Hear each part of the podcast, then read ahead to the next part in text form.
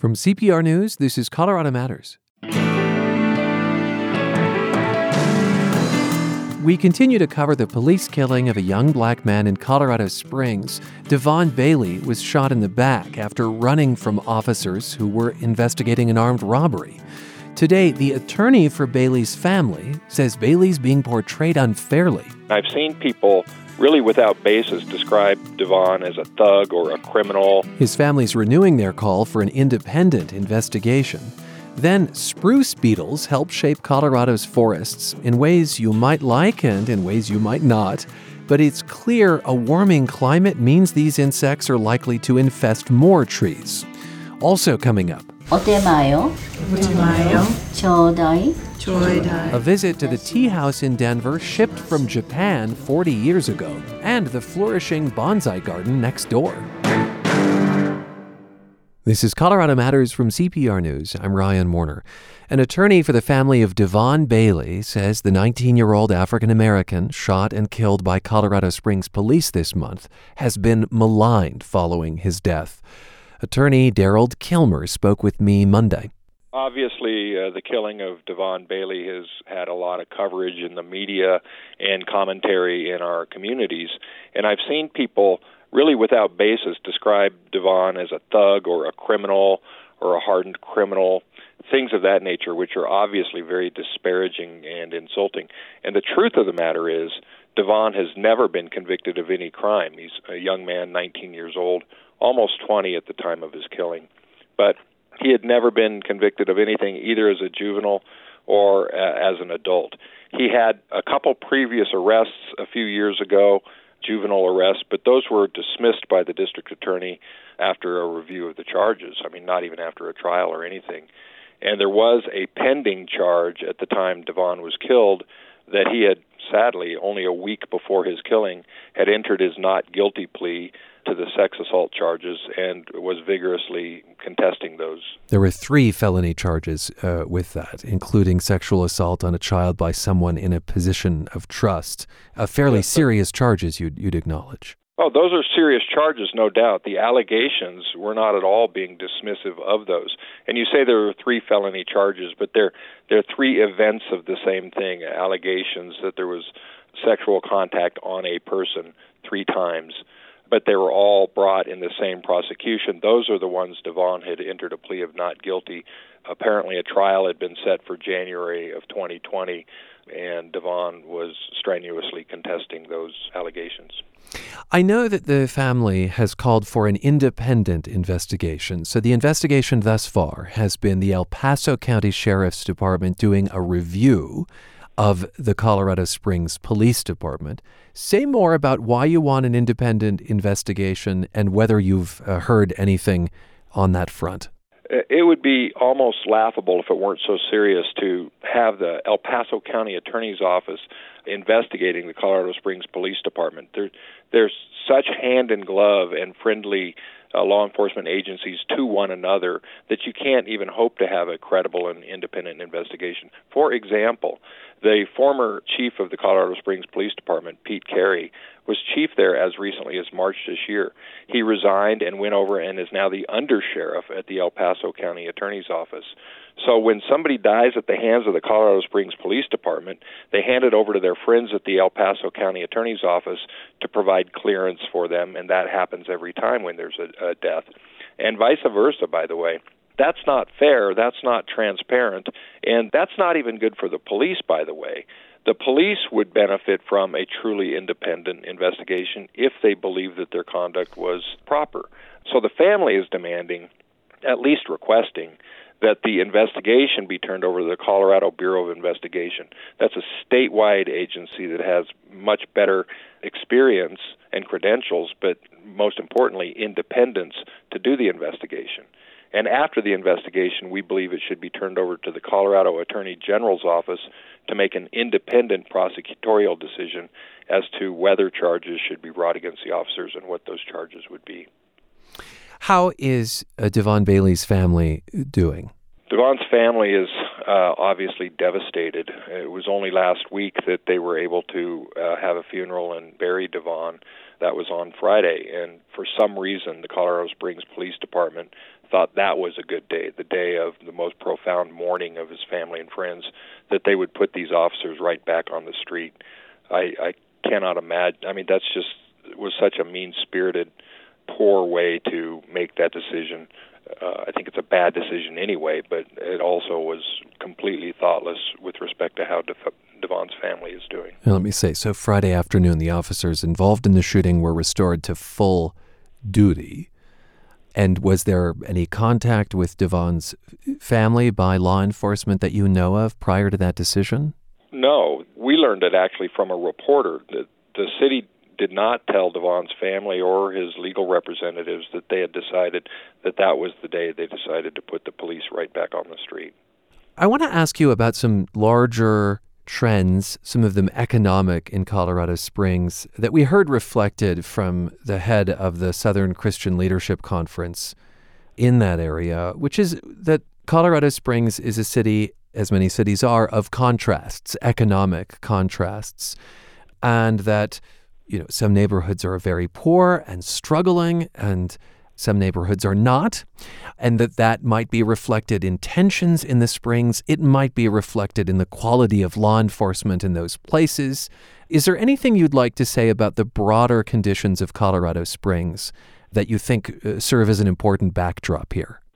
Sure. I think Colorado Springs has had a recent history, even, of very troubling policing just this year there have been at least five police shootings and killings in Colorado Springs. Over the last two years, there have been even more than that. And this policing and law enforcement in that community has been uh, racially disproportionate. It's been falling much, much more uh, harshly on communities of color. Last year, in 2018, Jeffrey Melvin, uh, an African American young man, was killed by Colorado Springs Police Department by literally being tased to death. He had done nothing wrong. Uh, they were chasing him just because they wanted to question him, and they they tased him multiple times, and he died. El Paso County Sheriff's Department uh, deputies killed Doremus Lemuel last year around August uh, up at the jail just during the course of booking him in on a standard garden variety arrest. It was a drug arrest, but nothing all that serious. He was unarmed, but he ended up dead under the weight of multiple deputy sheriffs. This has been a disturbing pattern, and we think that it's manifested again with Devon Bailey's shooting and killing in the back. The video uh, that depicts that, um, very graphic, very difficult to watch. One thought that I had early on in watching it was why did he run? I wonder if you have considered that, if the family has considered that.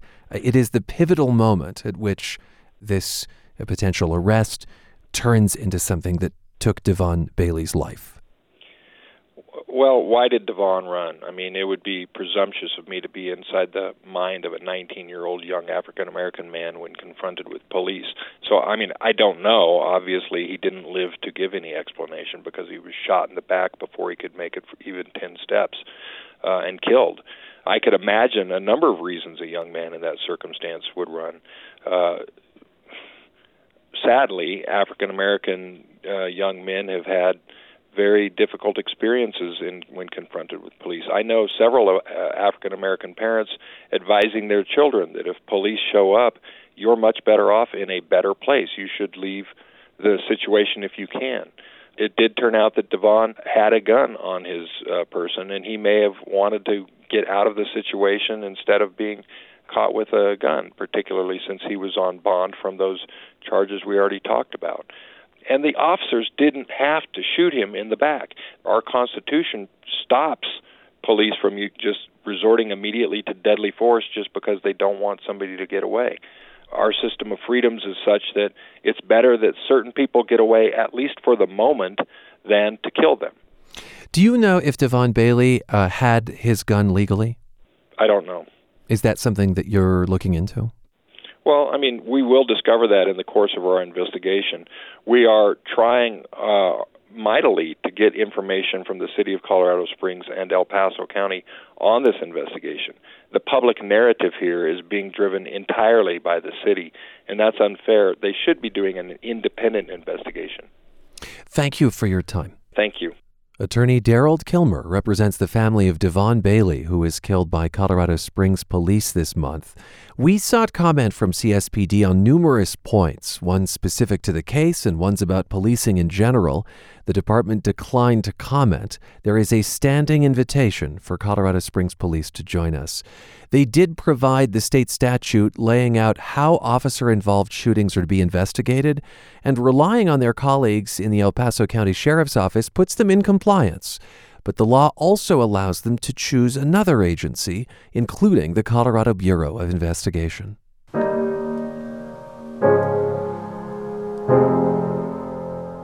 Let's hear some feedback now on our coverage of the Bailey case in loud and clear. Two listeners took exception to our interview Friday with former Denver District Attorney Mitch Morrissey.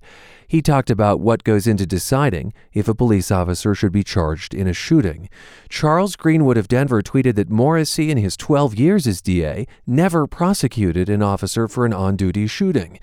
That is true, but it's not exclusive to Morrissey. As we know, there are many high profile cases nationally in which police are not charged, and because of that rarity, we were interested in getting a DA's view.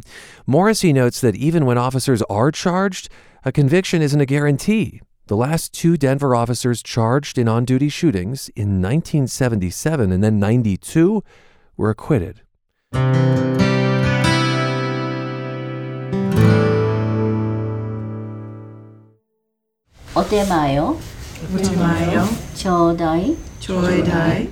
We attended a Japanese tea ceremony the other day. Guests hold bowls close to their mouths, and the host tells them what to do when they get to the last sip of matcha.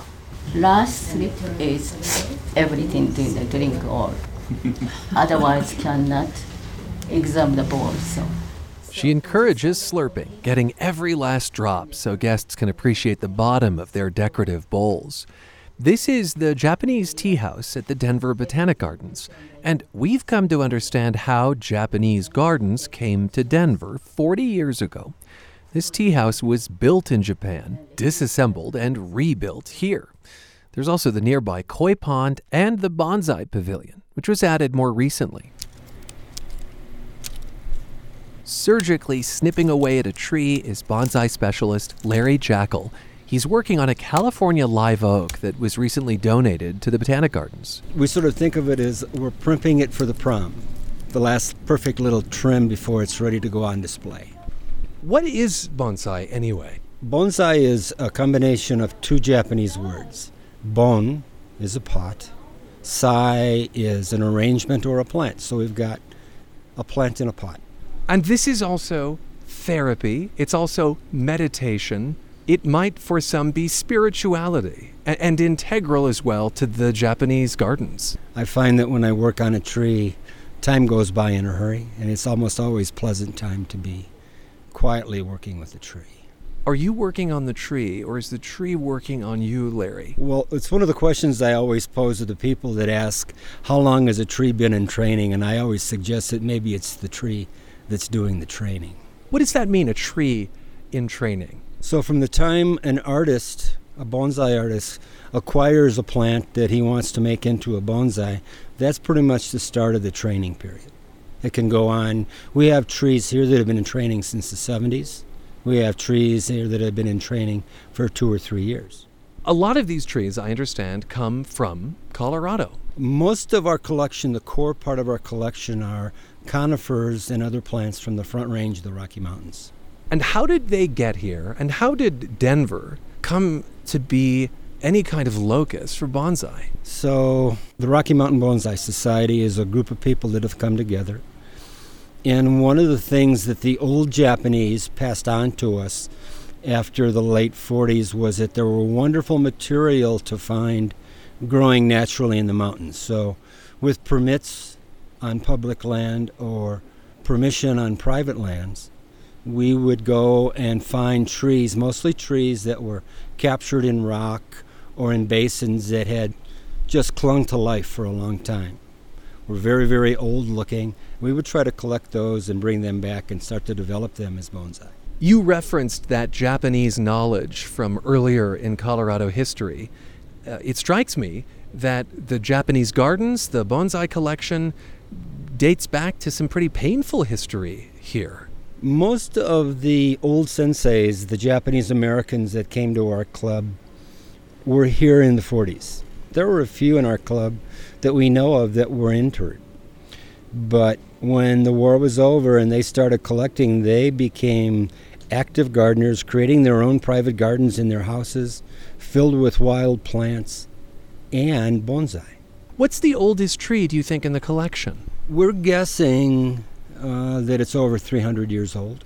So that tree would be growing when the Europeans came to North America for the first time. But the question that I will always pose to people that ask about it is how old does it look to you now?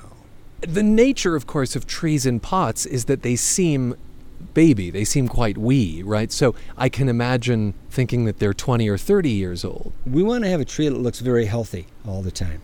Even if it's 300 years old, we want one that's growing a lot so we can manage and manipulate the new growth to make it look better every year.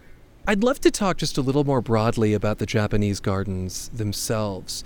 Designed by Koichi Kawana, quite the well known architect, poet, garden designer uh, from Japan, and Denver was somehow lucky enough to kind of land him to design their gardens. He actually was involved with a series of gardens across the country at that time.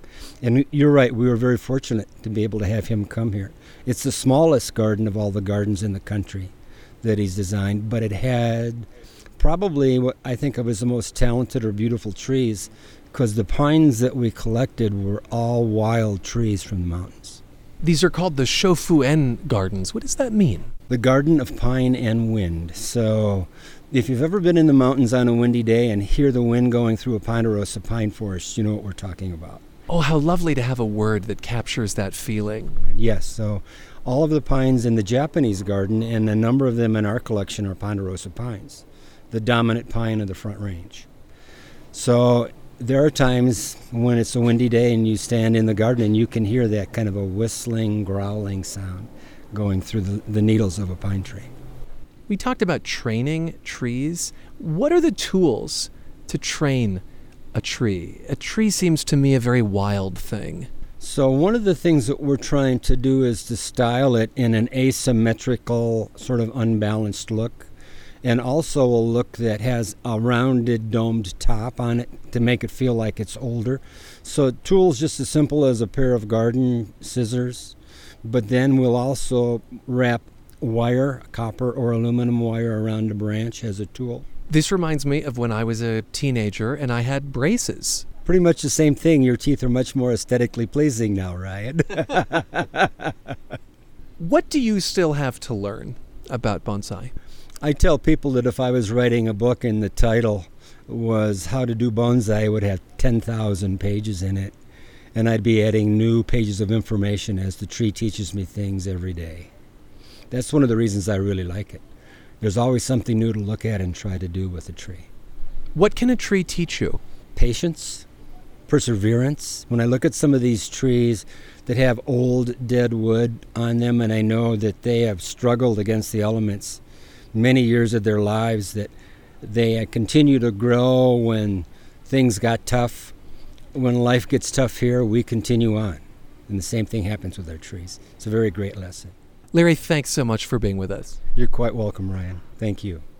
Larry Jackel is the bonsai specialist at the Denver Botanic Gardens. The Shofuen Japanese gardens are 40 years old.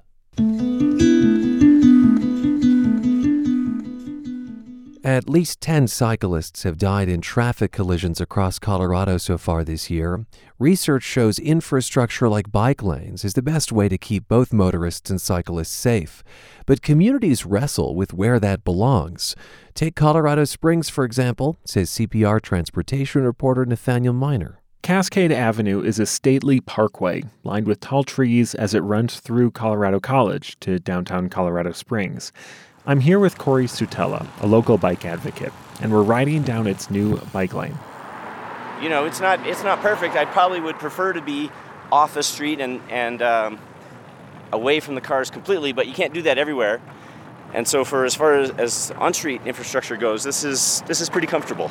The city of Colorado Springs planned this bike lane for a long time. Sutella says it's part of a bigger vision. We are trying to make a network that encourages our community to ride, so it's got to be safe for for anyone, even if they're not really a biker. But adding bike infrastructure is more complicated than painting new lines or installing lane barriers, especially when those bike lanes come at the expense of car lanes.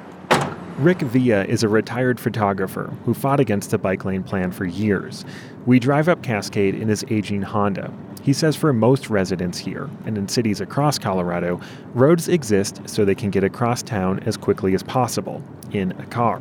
The vast majority of people, in order to go and get from point A to point B, they want to use their car in order to do that. Villa was afraid losing a lane would lead to delays, though city planners say it hasn't.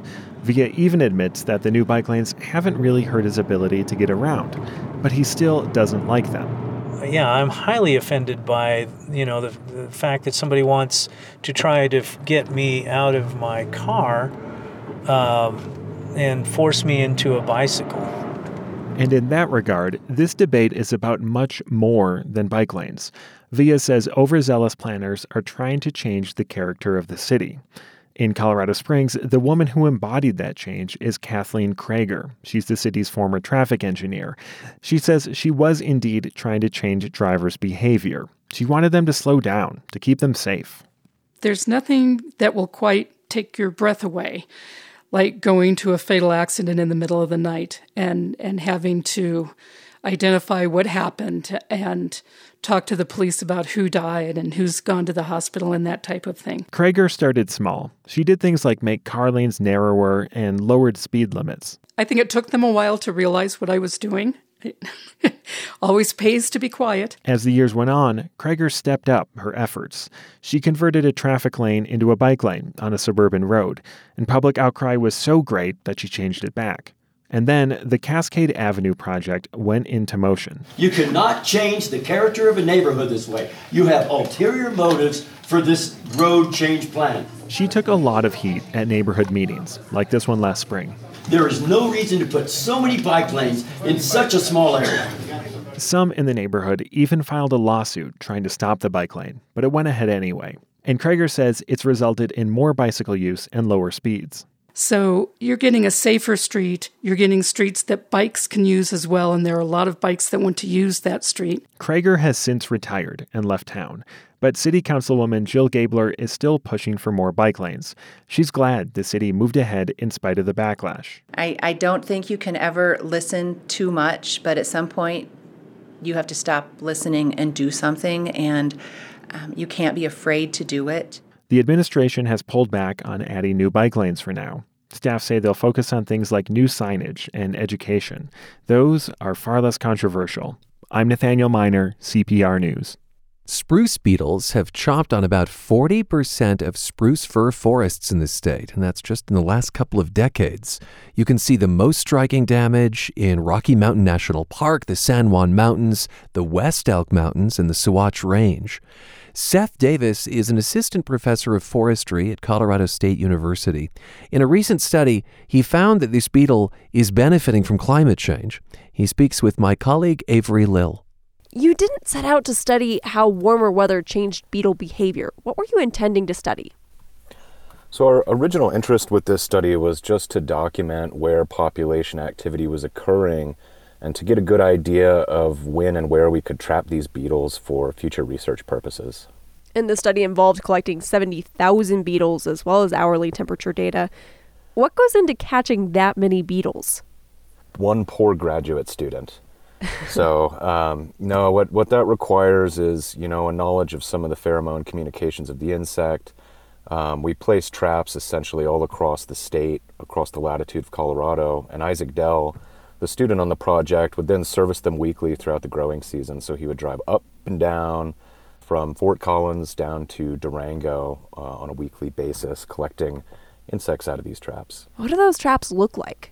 They essentially, well, they're called a, a funnel trap, and that's exactly what they look like. Is lots of different little black funnels stacked on top of each other, uh, about three feet high, and we just hang these off of existing vegetation or off of conduit pole. So the study data showed that the winter 2018 was warmer and drier than winter 2017. What did that mean for the spruce beetles? So, what that ended up looking like was that we saw an earlier emergence and earlier flight activity across the entire region when the war- winter was warmer and drier. So, you saw beetles flying earlier and it went on for longer. And did it also change the size of the beetles at all? It did. Uh, we found that after the warmer winter, the beetles tended to be a little bit larger and the population was more female biased. So we think that that could indicate uh, a higher probability of, you know, an outbreak occurring since there would be more fecund females in the population. And if these beetles have more time to fly, I'm imagining that means that could change their flight patterns, where they're ending up. What did it mean for that? So we can't speak to that specifically. You know, a longer dispersal period does probably correlate with a higher likelihood of, you know, a wind dispersal event or long distance movement occurring, but typically the entire activity period takes place over about 6 weeks. So they'll emerge, they'll they'll fly, they'll select hosts and then they'll colonize them, and usually that's the end of it. But when the summer stays warmer, you also get repeated emergence. So the insects will reemerge, the adults who've already mated will reemerge and fly again and may select and attack new hosts.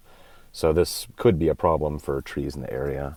And your study took the next step and combined beetle population and environmental data with climate projection models. What did those models predict?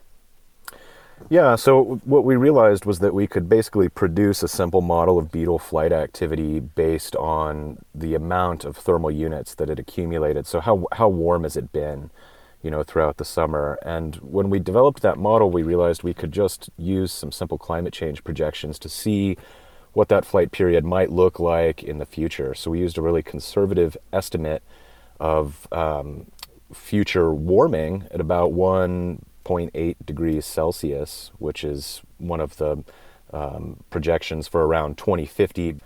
And when we applied that model to our model, what it basically suggested was that we were likely to see much earlier flight of beetles and a tendency for longer flight period throughout the region. So sort of the same story, but you know, it, it basically looks like we're likely to see more and continued activity if it warms even a very small amount. Now, I want to go back to what we're seeing now. Bark beetle infestations are a natural part of forest life cycles. Is what we're mm. seeing now different than infestations that have shaped forests for thousands of years? You know, that's hard to say. If you look back in some of the paleoecology records, it's very clear that extremely large outbreaks have occurred in the past and that they do tend to occur on a cyclical basis, particularly the spruce beetle. So we had some very large outbreaks in Colorado, you know, in the 50s that are then coming back around and occurring again in you know the the 2010s. So I would say that it's probably on par with what we've seen in the past. That's a difficult question to to answer, really, but um, you know I, I think these large disturbances and these big outbreaks are are part of the normal disturbance cycle. The question is really whether or not the forest will recover in the same way after. Tell me a little bit more about that. So, I mean, I, I, think these large mortality events are, are relatively, you know, par for the course. But if the climate warms or changes, we may see different vegetation coming back in these areas that have been highly disturbed. So, what once was a spruce forest may become repopulated with uh, a pine species that would have been at a lower elevation 50 years ago. So, what I'm hearing you saying is that while the beetle infestation, that's pretty natural, climate change could change the way the forest recovers. Correct. So you're actually doing a number of studies right now that focus on that, and one in particular on bees. Can you tell me a little bit about what you're seeing there? Yeah, we're we're having a lot of fun with this, and and um, you know I've even created a catchy name that I'm calling "Seeing the Forest for the Bees." So uh, the long and short of it is, we were interested in what happens to other beneficial insects after these bark beetle outbreaks occur. And so we've been mapping the production of flowers and the response of bee communities over time following these large beetle outbreaks. And so this is one of the silver linings is, you know, we haven't published this data yet, but it does look like at least with the first few years of data that we're seeing an increase in forbs, so an increase in flowering plants and an increase in bee abundances in these areas that have been disturbed by bark beetles. So all things considered, you know, um, these disturbances may be good for bee populations. And how could that be? We think what happens is the dieback of the canopy from the bark beetle allows more light to hit the forest floor and basically allows um, some gaps to open up where forbs could occupy sites that otherwise they would have been shaded out from. So this increase in flowering plants probably associated with, you know, um, greater abundance and diversity of the bee community. So it sounds like a takeaway from this body of research is that there are a lot of so-called winners and losers when it comes to bark beetle infestations. Yeah, I think the common tendency is for people to see tree mortality or changes on the landscape and assume that this must have some negative consequence, but that's really this anthropocentric view, right? The the forest is sick and we need to do something about it. But I think probably the more appropriate view of forest health is to view it t- as the extent to which natural disturbance processes are occurring within some given range of variation that we find acceptable. You know, so that may be some natural range of variability or defined by some social range of variability. It, it really just depends on the disturbance and, and the location. Fascinating research. Thank you, Seth. You're welcome. Seth Davis speaking with my colleague Avery Lill. Davis is an assistant professor of forest and rangeland stewardship at CSU. He's behind a recent study of how warming temperatures affect spruce beetles. When we come back, a Stapleton reacts to the neighborhood keeping its name. This is Colorado Matters from CPR News.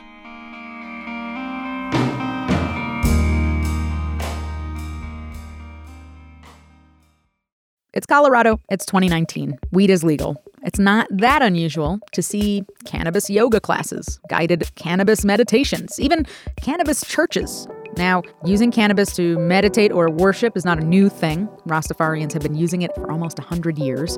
But in this new world of legalization, what changes when we're talking about weed and religion? Find out on the latest episode of CPR's new podcast, On Something, on Apple Podcasts or wherever you listen. This is Colorado Matters from CPR News. I'm Ryan Warner. What would a Buffs game be without CU's mascot, Ralphie? In case you're unfamiliar, Ralphie isn't some college kid in a sweat soaked buffalo suit. Ralphie is an actual bison, and Sports Illustrated has just named Ralphie one of the top 10 all time greatest mascots in college football history. She runs on the field before every home game, accompanied by highly trained students known as Ralphie Runners. Last fall, we learned what it's like to run with and take care of Ralphie from one of her runners, Dylan Bernstein. What exactly is a Ralphie runner? Can you help us understand the job? Yeah, so as as a you know Ralphie handler, we um, dedicate about twenty to thirty hours a week to you know caring for Ralphie, but then also to training um, and practicing to actually be able to run uh, with Ralphie. Run with Ralphie, as Yeah. opposed to having Ralphie run roughshod over you, which is a real risk, I have to think. I mean, joking aside. Yeah, I mean, there's definitely risk involved with every run, but uh, you know, our program director John really trains us for you know any situation. So I think we all feel very prepared every time we go out there. Prepares you for any situation. Give me an example of a situation you get prepared for with Ralphie. I mean, you know, what we're really doing on every run is just kind of reading, um, you know, her speed, um, you know, how deep she wants to go. I mean, it's really up to her, you know, if she wants to, you know, go 70 yards and then turn, if she wants to go 60 yards and turn. So we're really just, you know, in practice, really just trying to read her. Um, And anticipate moves. Exactly, Mhm. exactly. Yep. There have been five Ralphies, I think, in CU's history. Yep. And they're always female because of their smaller size. Yeah, it, yeah, it's mainly due to size. A male buffalo would be about a thousand pounds heavier and Uh-huh. about a foot taller. So, yeah. Does she ever get nervous before charging the field? I think she definitely. I mean, you can definitely tell she gets really excited um, on game days. You can tell she's she's really ready to run. Um, so yeah, I mean, she definitely can hear the crowd noise uh, on game days. You can really tell that you know her speed is uh, a little faster. So it's uh, oh, it's almost Pavlovian. Like she hears the crowd and knows what's coming. yeah, exactly. Yep. Okay. Yep. I think there will be some listening to this who who think this is cruel. Uh, this is not kind to the animal. Talk about the care that Ralphie gets, because I, I know that's part of your job. You've mentioned that. Yeah, no, absolutely. You know, we're with Ralphie basically every single day. And uh, our program director, John, has been working with Buffalo, I think, you know, for about 20 years. Uh, so, you know, he's really experienced in that field. She has her own personal veterinarians that are always with her. And like I said, we're down there almost every day taking care of her, making sure she has everything she needs. Um, and she actually has a companion buffalo down, uh, you know, at her ranch. She has multiple pastures to graze in. We do, you know, rotational pasture grazing, so she always has fresh things to graze on. So it's really, you know, the best life that a buffalo could ask for. The ranch where she lives is kept a secret, I understand. Yeah. I, I think for obvious reasons. Yeah, right? definitely for her safety. Yep. Mascots have been known to be stolen. yeah. For instance. Okay, we are inevitably going to get the letters from people castigating me for not making the differentiation between a bison or a buffalo. Right. Bison, of course, the traditional uh, Western animal. Th- This is a bison, right? Correct. Yep. Yeah. She is a bison, but she is under the classification of American buffalo. Okay. What's your favorite Ralphie story? Ah, man. Um, probably my first run. I mean, just personally, that's my favorite story. Yeah. Um, definitely my first run. I mean, just being super nervous. Uh, it was the homecoming game, and so the stadium was like the fullest I've ever seen it. So I was extremely nervous. And then, to be honest, I the whole run was just kind of a blur. I just had so much adrenaline going, and then kind of just right after, just you know, being with all my teammates, and then you know, just kind of hugging each other because uh, it's really a, an amazing experience that is just really hard to describe how exhilarating it is. I'm trying to picture what it looks like after the run. How do you calm Ralphie back down and and get her rehandled? Yeah, well, I mean, we we you know finish up where she's just running right into her trailer. Um, so she goes, yeah, she goes right in there. Yeah, yep. And she's really good at stopping right in there. So uh, and she'll usually just turn around and then you know she's good to go. And then all the handlers usually you know celebrate a little bit. You know that we're glad that everything went well. So yep. What does Ralphie eat? She eats grass hay, about 20, 25 pounds a day. I just know that part of your job is what comes out on the other end. Yep, yeah, that's definitely part of going down there and uh, you know just cleaning up. Is it everything that you'd hoped for? In other words, I wonder if you look back to your young self there at Folsom, hearkening back to how exciting the whole situation was, uh, and think you've come full circle. Yeah, I mean, it, it's definitely uh, everything I thought it was, and, and even more. You know, just being able to be an ambassador for CU, I think is uh, you know been, it's been a great experience. And then I just don't really know how many people can say that they've you know you know run with the buffalo before. Yep. Are you going to miss Ralphie? Oh, absolutely. Yep, I definitely will. Do old handlers come back to visit her? All the time. Okay. Yep, Yeah. yeah. if No, you definitely build a bond with her, and uh, I look forward to coming back and seeing her. It's very nice to meet you, Dylan. Thanks so much. I appreciate you for having me on. Dylan Bernstein was a Ralphie runner in his senior year. We spoke last fall. He's now a grad student at CU. Sports Illustrated has just named Ralphie one of the top 10 all time greatest mascots in college football history.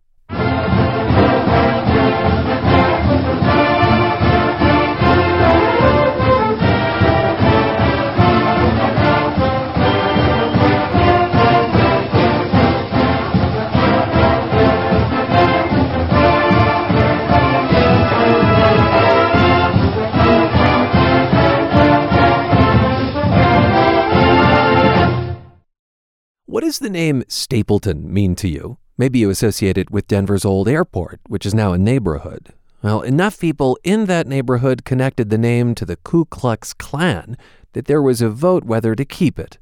Stapleton is named for former Denver mayor and KKK member Benjamin Stapleton, and by a vote of roughly 65 to 35 percent, property owners in Stapleton decided to stick with the name. Well, I've always said, as the treasurer of Colorado and then as a candidate for governor, that I thought this was a community decision. So this is Walker Stapleton, Ben's great grandson.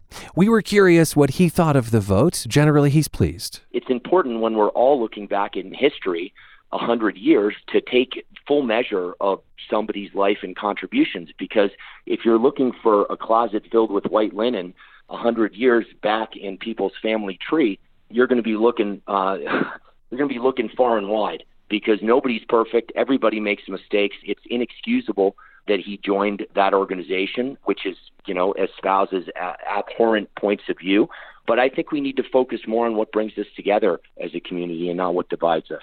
While he condemns his great grandfather's Klan involvement, Walker Stapleton points to achievements later in Benjamin's political career that people still benefit from.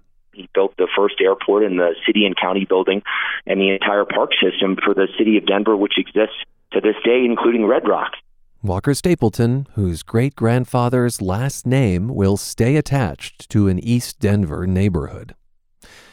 Well, since a celebrated Western Slope artist died, his family's been trying to preserve his legacy. Dave Davis passed away nearly a year ago.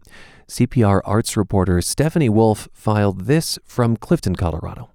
When Dave Davis bought this property in the early 70s, it wasn't much to speak of. It was very small, um, just a little shack, basically, no running water. His daughter Amanda Davis grew up in this house. It's no longer a humble shack. It has running water now, and multiple add ons extend the structure both upward and outward. Amanda says her dad, who had a construction background, built nearly all of it. He had to get creative at times. Because he was totally broke when he built the house. Amanda points to a hallway connecting the home's two main sections. It's fashioned from river rocks, and the windows are old TV screens. And he had some construction friends, and they just got together and did it. Quirky motifs like this pop up everywhere as does his art. Nudes and bright geometric abstracts line the walls. A storage unit out back has cubbies packed with his paintings. He'd have three paintings a day or four. Wow, really? Yeah. I mean, they weren't all great. Sometimes he'd paint over them, but he'd at least do at least three or four a day. He was also a prolific sculptor, interested in all varieties of materials wood, metal, pieces of cars and melted glass, things he'd find in a junkyard or on the street. Amanda says he was exceedingly creative. It was just coming out of him everywhere. And it wasn't just about art, it was about community building, about anything. He was very socially minded. Socially minded, and that most everything he did was driven by the desire to help other artists and bring art to as many people as possible. I mean, he bent over backwards on a regular basis for people. Like how he fought tirelessly to make sure local kids had access to art education, or how he was simply a cheerleader for so many artists Dave Davis died of natural causes late last summer. His death shocked the community. He was 69 and still so full of life, people told me. One person described him as a tsunami of energy. Amanda was living in New York when she heard the news. She knew she had to move back home. It felt right. She says it also felt right to take up her father's mantle to carry on what he started. Basically, he wanted to create a space here where masters connect with apprentices in their field of art, and I would like to continue that. About six months before he died, Dave had set up a nonprofit art school. He named it the Davis Art Process and Media Learning Center. And here's a studio. He mentored young artists in a workshop in his backyard. He taught them his techniques, as well as the ins and outs of the business of art. To understand why Dave Davis is such a revered individual on the Western Slope, why people want to learn his style, we need to rewind several decades. 30 years ago, I started Art on the Corner. Uh, we were in a very depressed time in Grand Valley after Exxon pulled out. This is Dave Davis himself, featured in a short online documentary talking about the public art program he created called Art on the Corner. In the spring of 1982, Thousands of Exxon workers were laid off after the oil shale industry went belly up. Many packed up and fled the valley. It was a bleak time. Then one day I was walking my dog downtown on Main Street, and I thought, what could artists do to help this situation? And so I came up with an idea that we should have sculpture down there. He gathered his artist buddies and asked them to loan sculptures for a year. They displayed the artwork in downtown Grand Junction. Sarah Deshawn says there wasn't much public art downtown before Davis stepped in. She's the chair of the Grand Junction Arts and Culture Commission. I was so excited when I came down and saw these fabulous art pieces, these huge sculptures on Main Street. It added such a vibrancy to our community when we didn't really have much right then that was anything to look forward to. It really caught on. Today, Art on the Corner features more than 100 sculptures. Some of the artwork has become part of the city's permanent collection, the rest is for sale and up for about a year. it's been an inspiration for other communities. The city says at least 50 cities or towns have reached out to get information on the outdoor sculpture show. Places like Jackson, Wyoming, Kansas City, Missouri, and Brampton, outside of Toronto in Canada. Painter and friend Gary Hauschels hopes Art on the Corner goes on forever. We come and go, but programs, if they're well developed, stay and then continue to grow. And I think Art in the Corner has definitely reached that status. Grand Junction artist Diana Woods worked with Davis at the Art Center. And so I had the benefit of listening to his visionary dreams. He helped the center stay afloat during some rough patches by increasing membership, attracting new funders, and getting more people to come through the doors.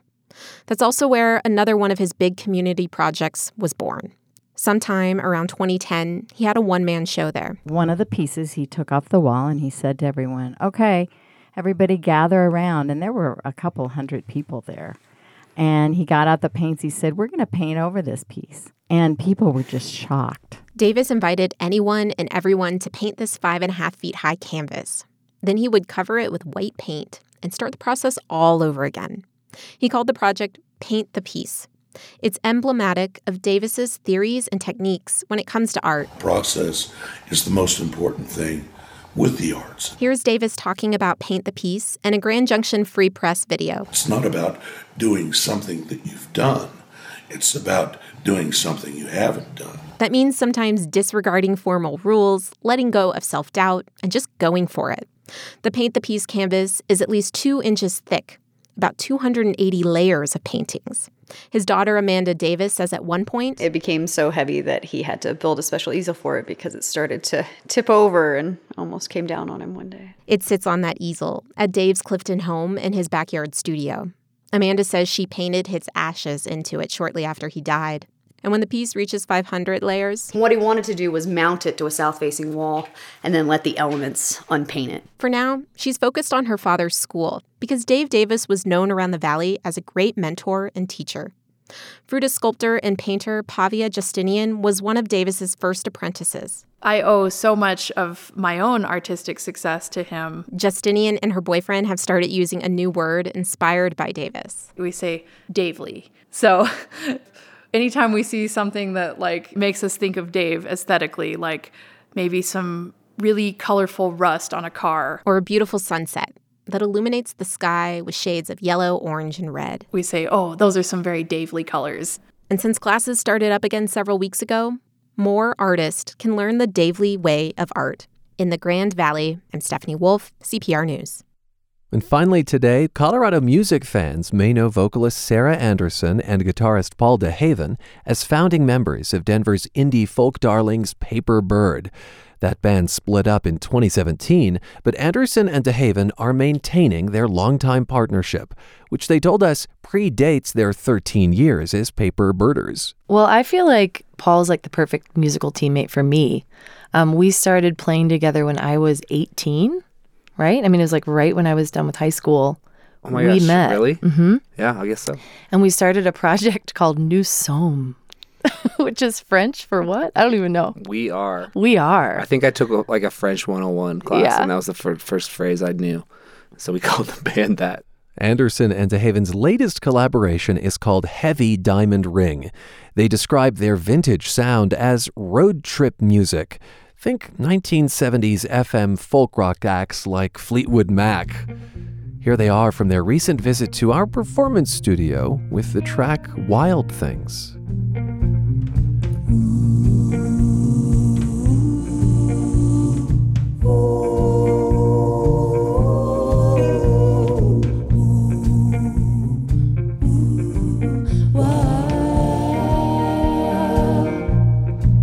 Missing the my shadow was a friend. Tiny hands, tiny feet, and bright eyes. Wild things don't need to know everything. A blank slate, freedom from it all. Oh, the times when time meant nothing. The past, present, and future unknown. New music from Heavy Diamond Ring. Their self titled debut album is out now. They perform Saturday at Little Bear in Evergreen. I'm Ryan Warner. It's Colorado Matters from CPR News.